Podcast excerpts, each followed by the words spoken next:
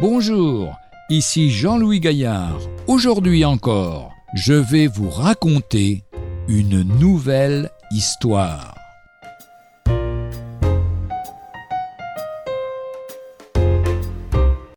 Il y a quelques années disparaissait dans un tragique accident Ayrton Senna, triple champion du monde automobile de Formule 1, alors au sommet de la gloire et de la popularité.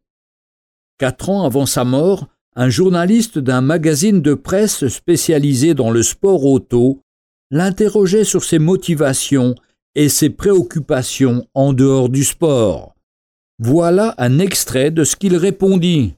Je ne lis aucun roman, je me contente de quotidiens et de quelques magazines, mais je ne me sépare jamais de ma Bible, mon livre de chevet. J'en lis chaque jour un passage. La lecture de la Bible a changé ma vie. Je m'identifie à 100% à ce... J'y trouve les solutions aux questions qui se posent en moi. Mais j'ai encore beaucoup à apprendre, beaucoup de chemin à parcourir.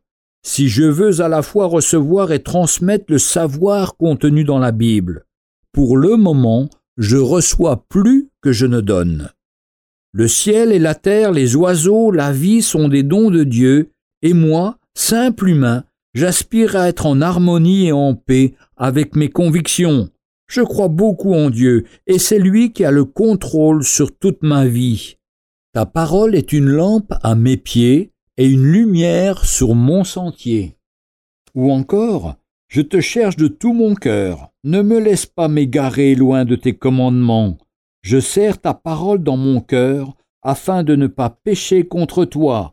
Ces extraits sont tirés du psaume 119, qui est le plus grand psaume de la Bible et qui parle justement de ces différents aspects de la parole de Dieu. Retrouvez un jour une histoire sur www.365histoire.com.